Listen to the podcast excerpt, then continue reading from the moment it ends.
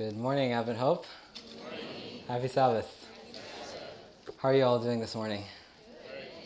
There is something I want to share this morning, and um, as I was mentioned, I'm in dental school here and getting close to the end of my training, and I want to share my testimony. Um, the interesting thing about it, though, is that it's not finished. I still have three months to go, and quite a lot before I get to graduation. Um, but I think that the fact that it's not finished can actually make it somewhat more of an impactful testimony. At least it has for me. And the reason why is because when we read in the Bible, we see that God constantly asks us to walk by faith and not by sight. And so, as I share this morning, um, just kind of keep in mind, all of us, as we're going through different experiences that perhaps haven't come to the end yet and we don't know the outcome, um, we can still have faith in God as we go through those different experiences. Um, I do have a couple of disclaimers. The first one is that this is my story this morning. It's not how everybody goes through dental school. Um, there's going to be things that are uniquely about me and maybe not be generalizable to other people. Um, and then, second of all, is that I don't claim to have a perfect understanding of how God leads, uh, which should become pretty obvious as I share my testimony. Uh, but I do think that we can have a basic understanding of God's leading, especially as we look back at where God has brought us through. And um, a verse that comes to mind is Psalm 107, verse 43, uh, in the New King James Version, which I'll be using throughout this morning. Um, and it says that whosoever is wise will un- observe these things, and they will understand the loving kindness of the Lord. So let's just have a prayer as we get started. Dear Lord, thank you so much for the privilege to know you. Thank you for the Sabbath day that we can put aside all of our worries and our stresses and come to you. Lord, thank you that you have showed us who you are through your word and that you show us every day as we're willing to listen to your leading. You show us uh, your path for us. And Lord, I just pray that this morning, as I share how you've worked in my life, specifically in regards to dental school. I pray that um, the story would be clear, that the lessons uh, that I believe that you've been trying to teach me would be applicable to others, and that um, at the end of this, we would all give praise and glory to you for your leading in all of our lives. Thank you. In Jesus' name we pray. Amen. So I've organized the story into a couple of different steps or lessons that I think God has taught along the way. Um, just so happens that it's seven lessons. Uh, the first one is never say never. I'm just going to go through them before I start. Never say never. Second one, little miracles can guide us. The third, God connects the dots. The fourth, my faith in God is only as strong as my hardest trials. The fifth, school can grow my faith. The sixth, it can get better. And the seventh comes from Proverbs 16, verse 9. A man's mind, sorry, a man's heart plans his way, but the Lord directs his steps. So let's start with lesson one never say never. Um, I was not the type of person that knew from the cradle what I was going to be when I grew up. In fact, I was in high school and in my last year coming down to graduation, and I still didn't know what I was going to study. And I was starting to get very stressed out about it because where I was at the time, I was living in Mexico with my family, we were missionaries there. And in Mexico, the way the educational system works, you basically have to choose your career right out of high school. Um, so you have to decide whether you're going to do dentistry or medicine or engineering or art or whatever it is. You have to decide your first year of college. So I remember being in Bible class one day and our Bible teacher was um, having a special time of prayer for us. And the thing that was on my heart was what was I going to study the next year? And I was only 16 years old at the time. And uh, I remember as I prayed that I got this distinct feeling that God was saying, whatever it is, it's going to be something good. Now, you might say that's kind of weak, uh, but I felt, felt that that was meaningful. And it actually turned out to be very meaningful because it took quite a while to figure out what that was going to be. Uh, so during the next three years, I was 16 at the time when I graduated from high school, just about to turn 17. Uh, my career options went from everything from com- communication to uh, software engineering, dental technology, medical technology, medicine. I spent about three days in art school, decided that wasn't for me. um, I then did two and a half years. I took that, then I took the next year off. Then I did two and a half years of medical technology, learning to do um, blood tests and things like that, and spent about four and a half months working in a hospital laboratory. And that experience turned out to be so negative for me that I decided I didn't want to do anything related to healthcare at all. And I went so far as to even mock the idea of doing anything in healthcare. I thought it was completely crazy to do something where your schedule was so limited and you had all these different things you had to know, and it seemed very difficult. And so I was like, I'm not doing healthcare at all. Uh, I thought of several other interests that I had, um, kind of went back to um, computer so- um, science, and so I thought maybe I'd do computer science for a little while. I was thinking about becoming a math teacher. And by the time I was 20 years old, I was still living in Mexico, but planning the next year to go to Southern Adventist University and study computer science. Well, through an interesting series of events, which I might not have time to tell all of that this morning, God put the idea of healthcare back into my mind. And I started thinking, you know, it might not be that bad of an idea to kind of follow in the footsteps of my dad, at least, because my dad's a physician, and my mom did some um, did medical technology and then masters in public health. So it's kind of in the family a little bit. And then um, through the leading of um, the intervention, actually, of my parents, uh, which up until that point they had been very kind of hands off. They'd kind of given me some general guidance, but they hadn't said, "Oh, you must do this or you must do that." Through their uh, intervention as well, I ended up deciding, you know what, I'm going to do something in healthcare, and that was a major frame shift for me. But I felt that God was leading me to do that, and after I had made that decision, then I just had to figure out what will I do. And through a process of elimination, I ended up with dentistry. Wasn't completely sure about it, but I thought it would be pretty good because I wanted to be a missionary overseas. And so dentistry is something that's very portable, you can take with you, and it also gives you quite a balanced lifestyle. You have time for other things. And so I thought, okay, I'll, I'll probably do dentistry. So that was lesson one never say never. I basically had said, I'm never going to do anything in healthcare, and then here I am now, almost a dentist. Lesson two is little miracles can guide us. So, when I decided that I wanted to go to dental school, I was still living in Mexico. And I remember sitting down one day with my dad and mapping out a plan for how am I going to get to dental school because I'd done two and a half years of college in Mexico and coming back to the States. I didn't want to do it in Mexico. I wanted to come back to the United States because this is where I'm from. And so the path to getting from there to here was going to be a little bit of a, of a journey. And so I remember sitting down and deciding, well, I want to get there as soon as possible. So it was um, 2011, I think end of 2011 or beginning of 2012. And so we, I sat down, mapped it out, and figured if everything goes just right, I could get to dental school in the fall of 2014. So that would mean, though, that I would have to apply to dental school without a bachelor's because all those classes that I took in Mexico would not transfer to a college here. So I decided I'm going to do it. This is what I'm going to do. So I started emailing Southern Adventist University again and uh, to be able to do this, I was going to have to take some science classes together that normally you can't take together.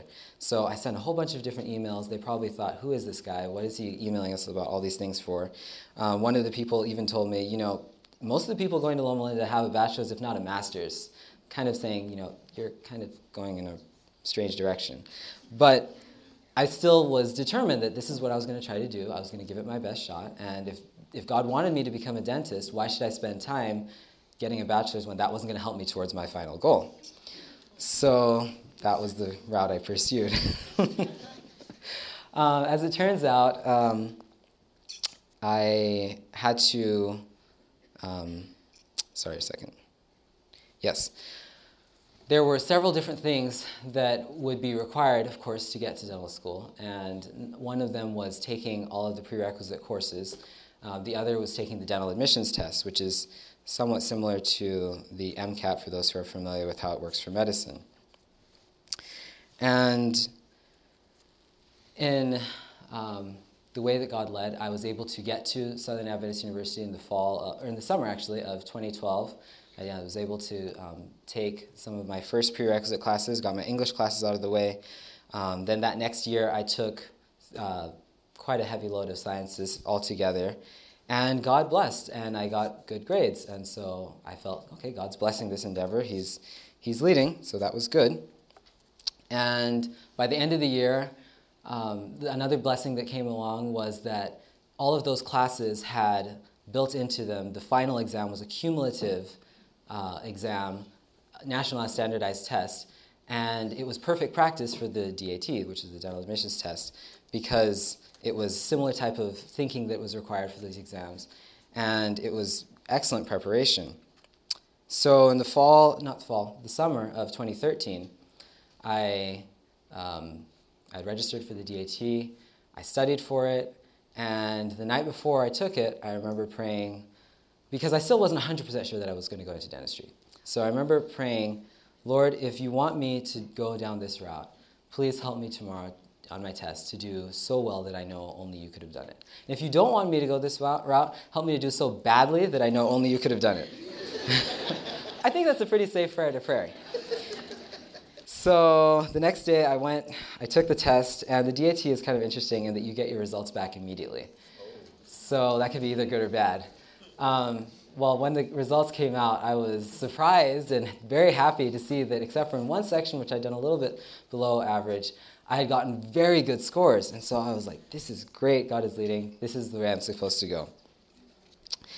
Well, um, Fast forward a couple months, I sent in my application. I decided after praying to only apply to Loma Linda uh, for various number of reasons. I remember one of the, um, somebody who will remain unnamed, had, had uh, told me you shouldn't just apply to one dental school.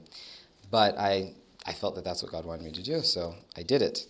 And um, as time passed, I had the interview, um, sent in my application, and um, the first wave of, of acceptances went out, and I didn't get accepted. Um, there was some extra paperwork that I had to do. And so, generally, the first wave is about in December, and then the second comes somewhere in January or so. And I remember all of December went by. Uh, I had a little bit of communication with the Office of Admissions, um, sent them my paperwork, and then waited and waited and waited a little bit more. And um, January came, January was going by. I hadn't heard anything from them. Been about a month since I'd heard from them. And I started thinking, what if this doesn't work out? Because the way I structured my classes, I was not anywhere close to getting a bachelor's degree. I didn't have a plan B. I didn't know what I would do if I didn't do dentistry. And as time was going on and I wasn't hearing anything, I was thinking, well, I kind of have to have an idea of what I'm going to do if I don't get into dental school? What, what comes next? And I really didn't know what to do. And it was kind of difficult too because I felt like God had been leading up until this point, but I was coming face to face with the reality that maybe God might have another plan.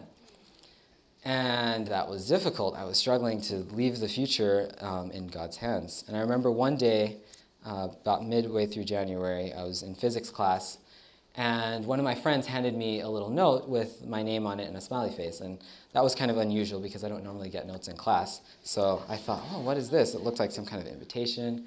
So I opened it up and it said, um, congratulations for getting me accepted to dental school, to Loma University School of Dentistry. I was like, what? What? That's really weird because I've not heard anything from Loma Why are they telling me congratulations from getting in? And so we talked about it, and I found out that they had been talking with another friend, and somehow I understood that I had been accepted, and I thought that's really weird. Like, what was that about? And and it was kind of frustrating too because all this time I was really hoping I would get in, and then here I get this note, and it's a, like a false alarm, and and then I was reading it, and, and in it, um, my friend had written, I'm so, so happy that your future patients will get to know Jesus through your amazing medical work. And I was like, oh man, I would love to be able to do that. But I mean, I haven't heard anything back. I don't know if that's going to work out. So I was like, what is this? Did God made this as a sign or something? Did it mean nothing? I wasn't sure. So walked back to my car that evening. It was a Friday afternoon. Um, got in the car and was heading home. And um, on my way home, I made a very. Uh, I was driving driving my car, and there was. Have you ever been driving and you see where there's like two streets, two cross streets close to each other, and there's two red lights um, that are within probably like hundred feet or so of each other. Well, anyway, they were both red, and uh, actually no, one of them was turned green, but the one closest to me turned red. Was red, and in my whateverness, um, I got confused and drove through the red light. And I was like, oh no, I'm driving through a red light. This is terrible. I never do this. so, like, anyway, all that happened. I was like, oh man, that, that was so bad. And then, like, two minutes later, my phone rings. And I look at my phone, and I was living in Georgia at the time. And there was a 909 number. And I was like, 909? That's, that's uh, California. That's Loma Linda. It's like, oh my. So I pick up my phone, and it was the, um, the assistant director of admissions at the School of Dentistry saying they'd just gotten out of admissions committee and that they had just unanimously voted to accept me to the class of 2014. And I was like, yes, praise the Lord. I actually cried. I was so happy about it. Um, and I just felt so happy.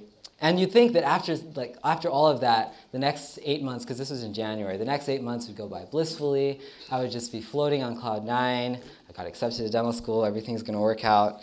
Um, but not quite. Um, I, one of my weaknesses is I tend to be a little bit too introspective. And I found all kinds of reasons why I shouldn't be accepted to dental school. And, and it led to a whole bunch of mental anguish and things that should not have happened but nonetheless, God, God still had his hand guiding my story. And I also, at this time, was having a little bit of doubts also about the, the issues of modern medicine and healthcare versus the Adventist health message, and kind of some issues where it seems like there's a little bit of contradiction between them. And I wasn't sure should I do dentistry? Should I not? Should I do something more natural? Um, and I found quite a few quotes in, in well, not quite a few, several um, key quotes in Ellen White's writings talking about dentistry. And for those who don't know who Ellen White is, Ellen White um, is one of the founders of the Seventh Adventist Church, and we believe from the Bible that she had the gift of prophecy. And so, reading her writings, um, when she makes certain um, comments about things or, or endorsements, it, it carries a little bit of weight. So, as I was reading, I came across several statements which I'd like to share with you, those of you who may be dentists or in dental school or maybe considering dentistry or maybe um, if you might find this helpful. Um, the first one in, from the book Health Food Ministry, page 49, says Those who are engaged in the work of preparing health foods are just as much in the service of God as if they were in the dentistry business or in the medical missionary work. I was like, Yes, in the service of God. And then there were also some stories about Ellen White's interactions with different dentists. Um, one of them, a dentist from New Zealand, her name was Dr. Margaret Caro, and she was actually Ellen White's personal dentist at one point. And she wrote the following things about her. She said, Sister Caro is a superior dentist. She has all the work she can do. She handles an immense amount of money, and she uses the money to educate young men to be laborers for the master. I'm greatly attached to her. She holds her diploma as dentist and her credentials as, as minister. She speaks to the people, she, she speaks to the church when there is no minister, so you can she, see that she is a very capable woman. Her husband is a physician and surgeon. And so, like reading these things, there's other quotes where she talks about this lady, and I liked seeing this blend between ministry and, and dentistry, and I thought this is this is this was good. I also read some other statements about health um, from the book um, Selected Messages volume 2, chapter 30. And if, if you ever have questions about some of these issues, it, it's really helpful. That chapter, chapter 30 of Selected Messages, volume 2, goes through a lot of things about Ellen White's um, experiences and uses and things of medicine and different types of treatments. And so, to the end of that time, I finally decided, you know, dentistry is the right thing for me to do. And on August 19, 2014, I came here to Loma Linda. That leads to lesson number three God connects the dots. So I got here August 19. On August 16, which was a Sabbath, there was a message preached right here in Advent Hope called Woe is Me. And some of you who have been here for a long time may remember that sermon. Um, it's about the life of Elijah and about uh, the, the um, experience of the person who is preaching it. And if you don't know this message, I would highly encourage you, if you ever struggle with discouragement, anxiety, depression, anything like that, to look this up on Audioverse. It's a powerful testimony shared by Dr. Carlos Moreta, who is uh, became um, a good mentor and friend um, of mine. And it was interesting how I ended up meeting him actually for the first time. Before I came to Loma Linda, um, living back in Tennessee, one Sabbath, uh, my family and I, we decided to go to, randomly, uh, we thought randomly, um, decided to go to a church that we didn't normally go to. And it just so happens that he was there and telling the children's story.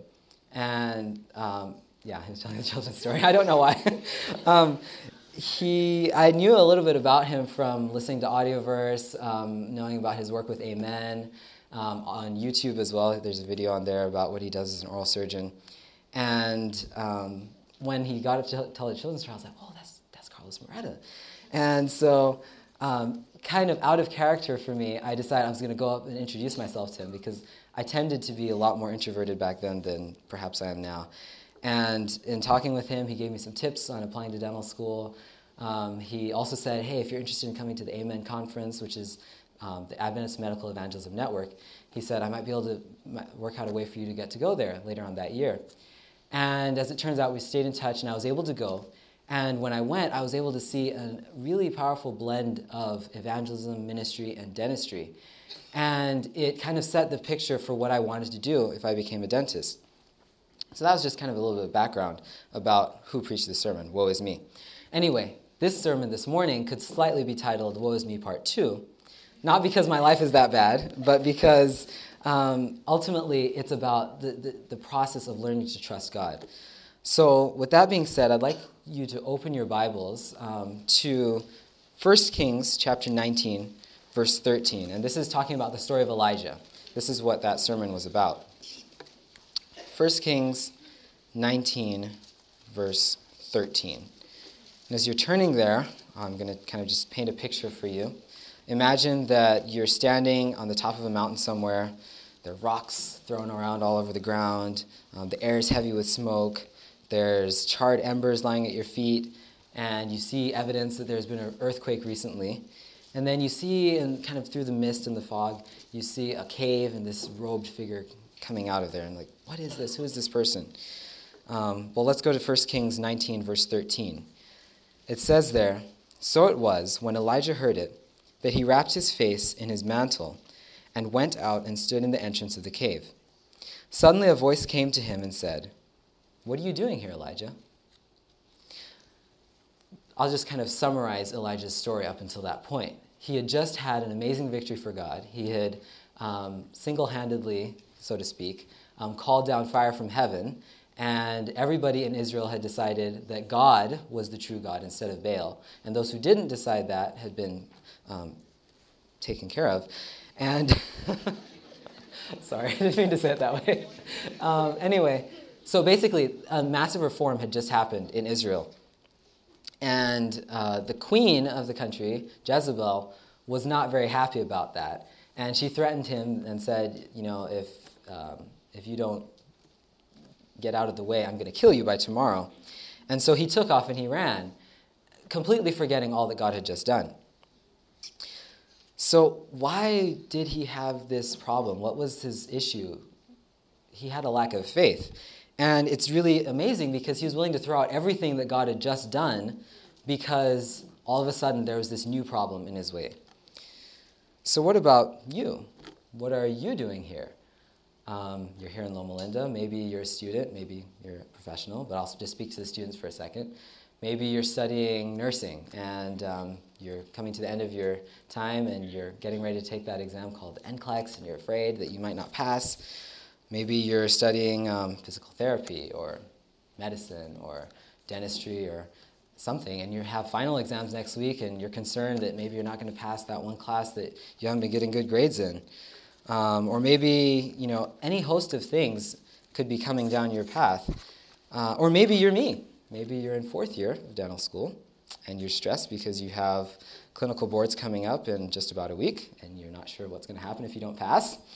Um, maybe you don't know if you're going to finish your requirements on time to graduate and avoid becoming a fifth year dental student. Um, maybe you don't know where you're going to end up next year, like I don't. Uh, but all of these questions can only be properly understood against the backdrop of what God has done. In Elijah's case, God had to remind him of what he had done and what he was doing. And in our case, we need to go back and remember how did we get here? What has God done to bring us to this point? So that leads me to lesson four, and when I actually, sorry, arrived here in Loma Linda. Lesson four is my faith in God is only as strong as my hardest trials. So when I arrived here in Loma Linda, um, I didn't know a whole lot of people. Uh, my brother lived here, his wife lived here. Um, I had some, a few friends and acquaintances, um, but God sent me, um, sent people across my path, um, sent me good friends in school. Um, it was actually one of them who told me about that sermon, Woe is Me, for the first time. And I remember listening to it like third week I was here in Loma Linda. It was my birthday, um, and I, my family wasn't here, and I was kind of a little bit lonely. And when I listened to it, I realized, you know, I shouldn't be complaining. I shouldn't be feeling like, oh, woe is me. Like all these things, God is with me. And it was quite a bit of uh, encouragement. But uh, as, as uh, dental school started, uh, of course, the academics were challenging. But by and large, it, was, it wasn't as bad as I thought it was going to be. And, and God was uh, blessing me as I was going through it. But uh, as you're all aware, uh, we all face times of difficulty and, and discouragement in our experiences. And um, early on for me, I had some personal plans I was working on that didn't work out. And I ended up going through quite a few days of deep discouragement, some sleepless nights almost, um, some times where I was just really questioning God and not sure what His leading was, where He was, um, where He was active in my life or not. And it was during that time in first year, um, when sometimes it seemed like every day was, was dark, um, that I learned what it means to trust God when there doesn't seem to be anyone else you can consistently rely on. Because, yes, you know, family and friends and everybody is there to support you, but they can only be there a certain amount of the time. There's always those moments when it's just you and God. And it was in those moments that uh, I learned how to really trust God when things didn't seem to be working out.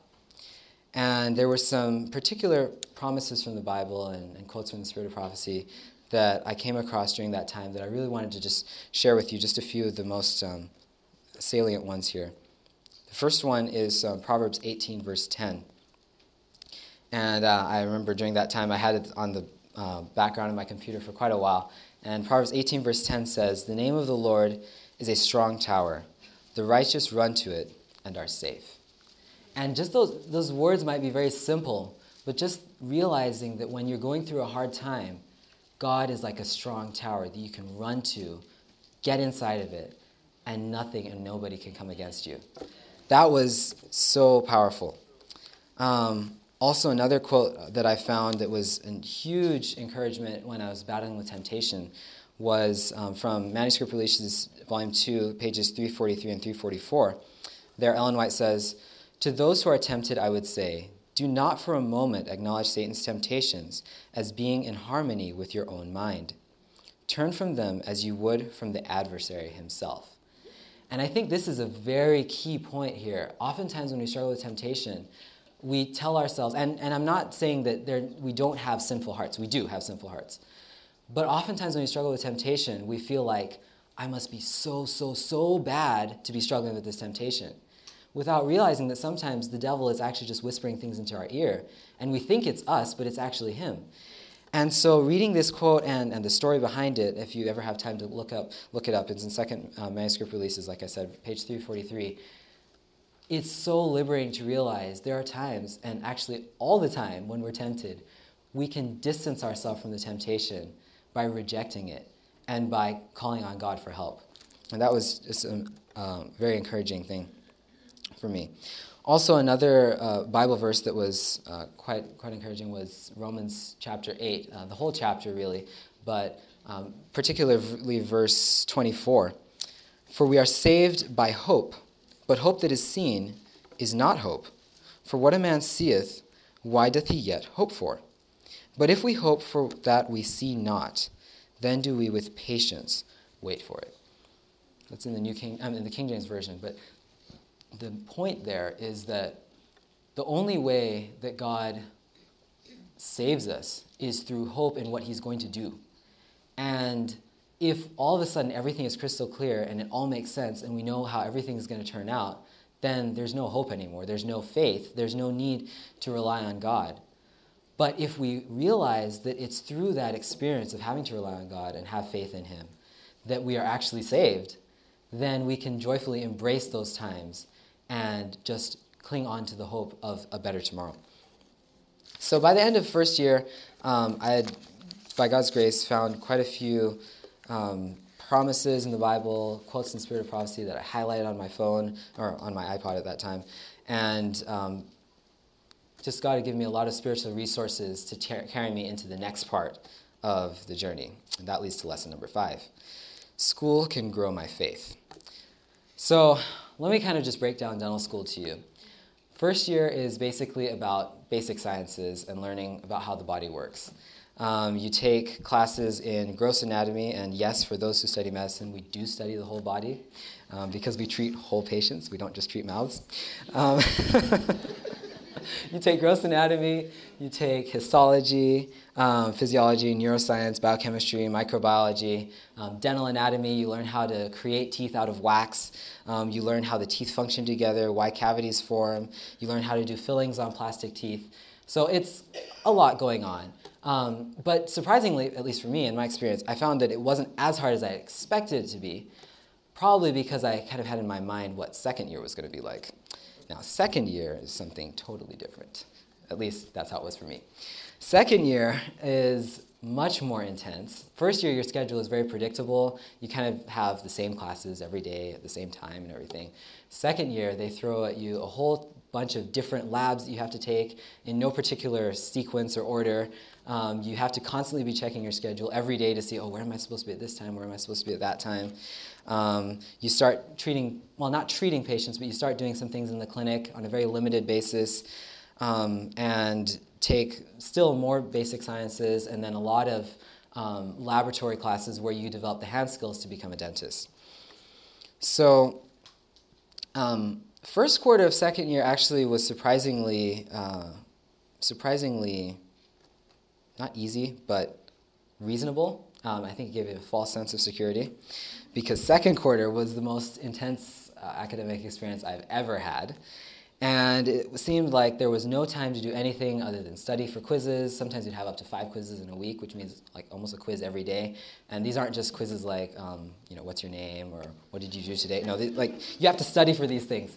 So um, quizzes all the time, lab projects with deadlines. It was it was it seemed like there was no time for anything other than eating, sleeping, going to class, studying, going to lab after hours, and it was it was quite um, taxing.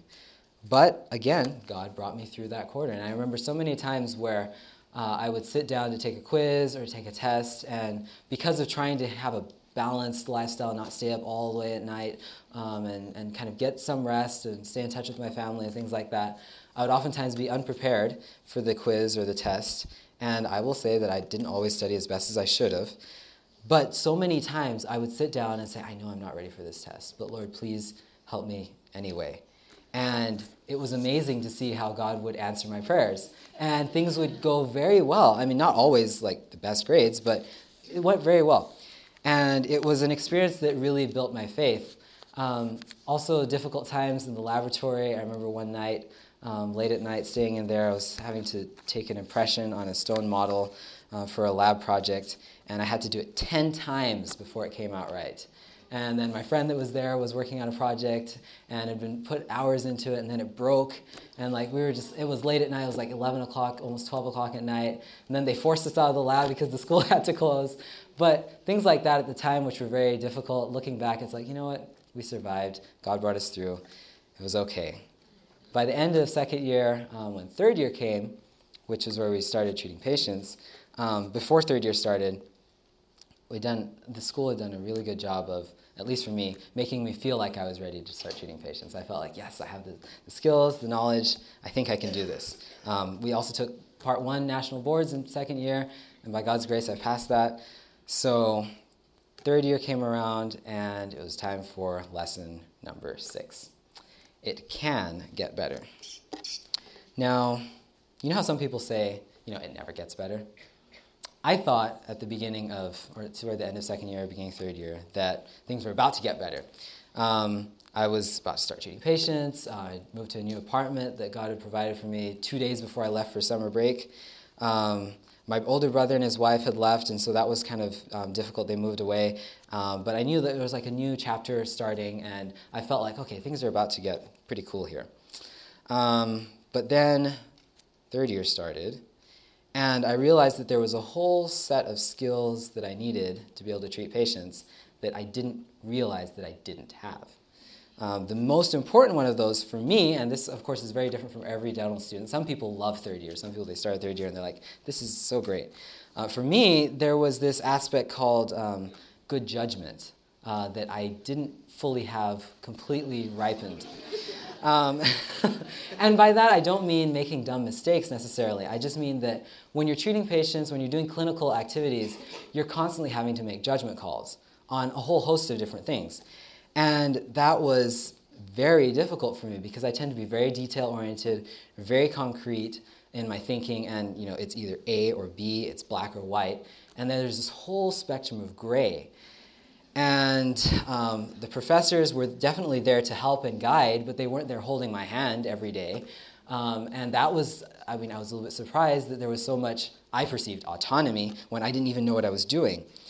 Um, and it sounds funny thinking about it now, but at the time, it was very stressful. It was so stressful that I remember sometimes I didn't want to go to clinic so badly that I, I literally got down on the floor in my apartment and cried because I was that stressed out about it.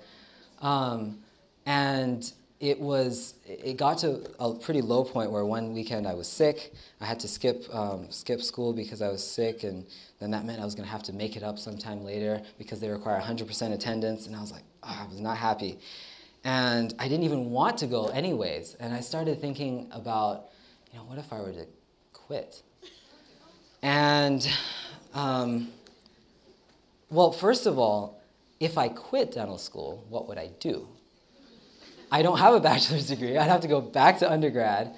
Um, and then I would have, like, for the rest of my life, this feeling like I quit. I didn't stick it through. What if I kept going? And I just remember that day um, writing in my journal and, and just pouring out my heart to God and saying, Lord, I just, I don't even want to be here right now. Um, I want to just leave, go home, but even if I go home, I still have to come back. Um, and, and just feeling discouraged, but then just realizing God had always brought me through the difficult times in the past before. And I knew He was going to have, find a way to bring me through this one too. Um, a couple days later, came to Sabbath school here at Advent Hope, and it was uh, Pastor Steve Conway preaching again about Elijah and Elijah's difficult experience, which was kind of interesting because that was a reminder of Carlos's sermon on Elijah a couple years back. And I felt that morning that that sermon was just for me. And it was so encouraging to realize once again that there are people in the Bible, specifically in this case Elijah, who now is my favorite Bible character, who had these high moments of faith and then the next moment, they were down in the dumps of discouragement and despair. But God didn't leave him. God still was there with him. He still took care of him. And he gave him a future, a, a, a future so glorious, he took him to heaven. He never died. And for somebody to struggle with that kind of stuff, and then a couple, maybe we don't know how long it was, but probably like a year or two later, he was in heaven, immortal forever. That's, that's amazing. Um, I remember that day also talking with a couple of my friends here who were also going through some similar, not necessarily as severe experiences, but um, kind of new in the clinical side of their careers or of their studies, and just realizing that I wasn't the only one going through anxiety and difficulty um, at that time. And it was, it was so encouraging. Um, there's a really amazing statement that Ellen White makes about Elijah in Prophets and Kings. And uh, it says in Prophets and Kings, page 162 Into the experience of all, there come times of keen disappointment and utter discouragement, days when sorrow is the portion, and it is hard to believe that God is still the kind benefactor of his earthborn children.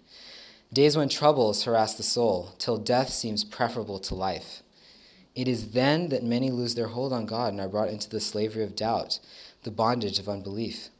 And then listen to this. She says, could we at such times discern the spiritual insight, with spiritual insight, the meaning of God's providences, we should see angels seeking to save us from ourselves, striving to plant our feet upon a foundation more firm than the everlasting hills, and new faith, new life would spring into being. And if you read those chapters in Patriarchs and Prophets, I mean, Prophets and Kings, uh, about Elijah, it's just amazing to see how God was seeking to teach Elijah at that time that even when things seem hopeless, that he is still there for you. So again, God brought me through another difficult time, and with the encouragement of my parents, my friends, I kept putting one foot in front of another, kept showing up every day to school, and it didn't get better immediately, but little by little, it got better. And to the point where I remember one day in third year, I was um, in the clinic um, treating a patient and just thinking to myself, man, there's nothing I would rather be doing right now than this. And that was, that was really awesome. Like the contrast between where I'd been just maybe six months before and that. Um, I won't say that that feeling was a lasting feeling. I don't always feel that way. Um, I still like dentistry. But um, it was just amazing to see how far God had brought me and to realize that it wasn't necessarily that dentistry wasn't a good fit for me. It was just something I had to grow into. And growth is sometimes painful. So I did learn that lesson um, in third year that yes, it can get better. Even though sometimes it seems like it always gets worse, it actually can get better. That leads to lesson number seven, um, which is the last lesson, and arguably the hardest one to learn and probably the most uncomfortable one. That's Proverbs 16, verse 9. A man's heart plans his way, but the Lord directs his steps. So, this part um, of the story is the part that I'm in right now because obviously I'm not done with dental school and there's still a whole lot of things to come. And so at this point, the story kind of gets a little bit jumbled and confusing, and so I hope I don't lose anybody. It felt confusing and it has felt confusing going through it, but um, I'm going to do the best that I can. And also, an illustration. Um, I was watching a YouTube video the other day where uh, it's, it's a drone over a cornfield, and it starts out pretty close down to the cornfield, and you just see these rows of corn, which, I mean, it, there's nothing to see, it's just rows of corn. And then as it starts panning out and going up, you start seeing some lines and mazes and, and, and pathways that come together. And as it goes further and further and further out, you see this beautiful tapestry that's been designed into the cornfield by the way they've made the mazes here and there. And I think that um, at some point in our lives, whether here on this earth or in eternity, we'll look back at our story and realize that what might have looked confusing at one point, looking at it from the grand perspective of God's perspective, there's actually a beautiful story there. So, um, to start out, uh, in, in third year, toward the end of third year, I was starting to think about what I was going to do after dental school. And I had, from second year, actually decided that I wanted to be a missionary overseas. I joined the Deferred Missions Appointment Program and I wanted to go to a particular area of the world where it's pretty close to the gospel. Um, there haven't been a lot of, or none actually, dental students uh, or dentists that have gone there from uh, the Deferred Missions Appointment Program. And, uh, but I felt that God was leading me to go there and to do that. So that was my plan going through. And toward the end of third year, um, I was thinking about what would I do in order to be prepared for that. And um, there's something you can do in dentistry. You can start working directly out of dental school, or you can take um, a year and do a one year residency to kind of get more skills, learn some things you couldn't learn in dental school, and be better prepared to start practice. It's called a general practice residency. And um, there was one of those near my home in Maryland, where my family moved to and where they currently live. And when I was at home for spring break, third year, um, last year, I uh, went and visited this program, um, kind of at the insistence of my mom. And I wanted to move back home uh, after dental school. So I went, and it's a pretty well known uh, place where this program is at. And without any formal letter of invitation or anything, I was able to go and God worked it out that I could meet one of the professors there. They'd had a last minute change in their schedule, and so they had time to talk to me, tell me about the program. And when I left, I felt, felt really positive about it. I thought, you know, I, I want to apply here. I think God's opening the door for me to go in this direction. So, um, as third year came to an end, I applied to that program and um, started waiting. Well, when fourth year started, um, there was another surprise waiting for me, uh, this one not so good, which was that the school, um, and I should back up here again and kind of explain. In dental school, there's certain clinical requirements you have to get done to be able to graduate.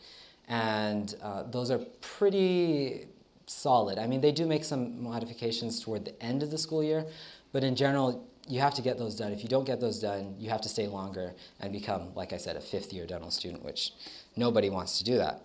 And um, at the beginning of the fourth year, uh, the requirements program or system in our school changed. And um, with the change, I found out that I was at the bottom, the absolute bottom, of my entire class in regards to my clinic progress. And it's not that surprising because I'd had kind of a rough third year. Um, so I wasn't as productive as, as maybe I could have been. And so that was a little bit of a, a shock. And I had a, a, meeting with my clinic director that said, um, she said, you know, unless something really changes, you might end up getting held back a year. And so I was like, oh man, and this is like such a surprise. Um, and then also around that time, um, another thing where I was working on some personal plans that didn't work out, and I was feeling like, man, I'm, I'm experiencing failure again. Um, what's God doing? Where is He leading me? Where am I? Like, how does this all make sense? And then again, at that time, we had to start registering for our clinical boards, which um, is uh, the exam, the last and probably the most important exam that you take in dental school, which makes you eligible to be licensed in a, in a state to practice. And they were having us register um, quite a bit in advance. And because of the whole situation of what was going on with the uncertainty of whether I would end up staying in fourth year, end up having to go back to third year, or something like that, and I didn't know what exactly they were going to just tell me in regards to that. Um, it took a while before I was able to register, and when I finally registered, um, I got told that I was put on the wait list. I was like, oh, everything seemed to be going wrong. And um, despite that, I knew that God had been with me in the past. And I knew that going through trials meant that there was going to be some type of testimony at the end of it all. Well, fourth year continued um, going on. I started working really hard, as hard as I could, um, to work on those clinic requirements. Uh, we had a whole bunch of um, competency exams that were coming up. We had mock boards for Part 2 boards. We had our Part 2 national boards. We had a, another written licensing exam. So a lot of things were coming up. And I remember uh, as I was going into that, thinking, I don't remember if I prayed a distinct prayer, but really hoping that I would pass all those tests so I wouldn't have to remediate any of them because any remediation time would take away time that I could be working on other things like getting my clinical requirements done. And there were quite a few uh, exams that we ended up having to take, but by God's grace, with the exception of one, I passed all of them in the first time. And I was like, that was a clear sign to me, at least, that God was with me. He was helping me so that I wouldn't have to di- divert my time onto those things. But um, also at that time, uh, my plans for doing mission work after dental school kind of started to change a little bit, and um, it hadn't worked out yet for me to be able to go to this place where I wanted to go, and I wasn't sure if it was going to be wor- going to work out. And I started thinking about um, possibly doing a dental specialty. Um, I realized I had some interest in surgery, and um, thought, you know, oral and maxillofacial surgery might be interesting to do. And uh, had a talk with, uh, again, with Carlos, who's a oral and maxillofacial surgeon, and he gave me some good words of advice. He said, because I told him, you know, I think this might be what I want to do. And he said, well, look, if you have any question in your mind that this might be what God wants you to do, realize this God can't do anything with an application you don't submit. And God can't do anything with a test you don't take. And there's, an actual, there's a test that you have to take to apply to oral surgery that is basically like step one for medicine. So it's a whole bunch of medical knowledge that they're testing you on uh, that you don't necessarily learn in dental school. And so those are the words that he told me. And I, I took that to heart. I said, you know what? I'm going to I'm gonna do it. I'm going to see what happens. They only to, um, offer that test twice a year. So I registered for it, and it was going to be in February, this last February, last month. And this was November um, or December of uh, last year, so just a couple months ago. And at this time, I had all these pressures going on. I was uh, working on as hard as I could to work on my clinical requirements, um, lots of lab work, um, studying for this exam with a lot of stuff that I didn't know. And um, also, I had not heard back from the, the one year residency program I'd applied to either. And one day uh, I was at school and God sent a word of encouragement to me where one of the uh, key leaders in the school saw me in the hallway and quite unexpectedly told me, you know, I was looking at your clinic progress again the other day, and you know, you've really picked it up since the beginning of summer, summer quarter. It's impressive. Keep it up. And that was really encouraging to me. Um, I was I was really encouraged by that. I knew I still had a long way to go, but it was it was a word of encouragement for me. Well, after um, school, after um, spring break, uh, Christmas break, um, came back, got a letter from the school saying I'm high risk of not graduating on time. More stress. But I had a plan. I knew kind of what I was going to do in order to get my, my requirements done. And I had a meeting with one of my clinic leaders. And it turns out that at that meeting, she told me, You know what, I'm actually not that worried about you. You seem to be on top of everything and have everything planned out. It's just a matter of everything coming together by graduation time. And that was really amazing because this is the same person that I'd met with back in summer that had told me, Look, if you don't change, you're going to be held back a year possibly.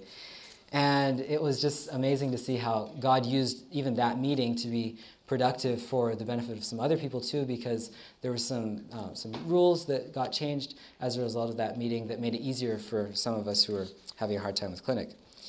And again, I saw God leading. Well, back to my plans for oral surgery. Um, this exam was coming up, and I was taking practice tests, not doing very well. Um, not surprisingly, because it was testing more medicine than dentistry. And um, I had a lot going on the couple weeks leading up to it, which is last month. And so when the time finally came to go and take the exam, I, I didn't know what I should pray for because I knew I was not prepared. And I wasn't even sure anymore whether I wanted to go this route or not. I'd had different things happen that made me think maybe I should stay in general dentistry, maybe I should you know pay off my loans and, and just go as a missionary as a general dentist. And so going up to the exam, I again had one of those moments where I prayed a prayer. I said, Lord, I don't know what this is supposed to. I don't know what the outcome of this should be. Um, I know that I've registered for this exam. I paid a lot of money to take it, and I had to go travel to a far away place to take it because there were no um, no seats available here in the LA area. Um, I had to walk through the snow and the ice to get to the exam. Um, makes it sound dramatic. It felt dramatic. Anyway, I took that exam praying, Lord, if you want this to be something that points me in a direction, let the results show that. I know that based on how well I'm prepared for it, it's probably not going to go very well unless you intervene. And so I took the exam. It was probably the hardest exam I've taken to date. Um, and at the end of it, I felt like, man, that was not very good. I didn't feel like I did very well at all. And then at the end of the week, um, two weeks ago yesterday, I got my results back. And when I looked at the results, it was just above the average for those who had taken the exam at the same time, which was pretty amazing because it was like nine points higher than I've been getting on my, on my practice tests. And again, it was, it was one of those moments just realizing God is leading. Now, what's the outcome of that going to be? I still don't know. It was only two weeks ago. um, I don't know if I'll end up uh, becoming an oral surgeon or if I'll stay as a general dentist. Um, at this point, I still don't know if I'm going to graduate. I mean, I know March. Um, I don't know if I'll come back and become a fifth year dental student. I hope not. I'm doing everything I can for that not to happen. But um, my point is that we can plan our path, like the verse says a man's mind plans his way, but the Lord directs his steps we can do all that we can to plan, and we should. Um, God doesn't expect us to just sit back and do nothing. But at the end of the day, we have to trust that whatever God allows to happen to us is for a reason. And as we look back at it, there's going to be a reason for it. So, for you today, sitting here um, this Sabbath morning, uh, I know for some of you, uh, final exams are coming up next week. Um, maybe you're uh, contemplating whether you should um, get a new job, or maybe you're thinking about moving, or maybe like Paul Howe, who spoke here a couple weeks ago, was talking about he and his family, they're not sure where they're going to go next. Life is full of uncertainty, and we don't always know what the outcome, outcome of things are going to be. But we do know that God is with us. And I just want to end sharing uh, a quote that a friend shared with me um, back in the, in the midst of, of the, the difficulty um, last August when I had all these different things going on. It's from Review and Herald, November 29, 1881. Now is the time for the friends of Jesus to be decided, faithful, and valiant for the captain of their salvation. Now is the time to show who are the true Calebs, who will not deny that the walls are high, the giants mighty, but who believe that this very fact will make the victory more glorious. So, as you contemplate the giants in your path this morning, just remember the bigger the giants, the bigger the victory. And I just want to encourage you um, as you as you go on throughout this Christian journey, throughout your academic journey, your professional journey, just keep trusting in God. Um, I don't know how my story will end. I don't know how your story will end. If you want to know, ask me. I have a couple more months here, hopefully, not more than that. but um, let's just keep each other in prayer and and be encouraged because God is with us and God is helping us. Let's pray. Father in heaven, thank you so much that through the sometimes um, chaotic and difficult experiences that we go through in life, um, the times where we don't know how you're leading, um, times when we can't see what's going to come next, thank you that it's at those times that we have the privilege and the opportunity to exercise faith.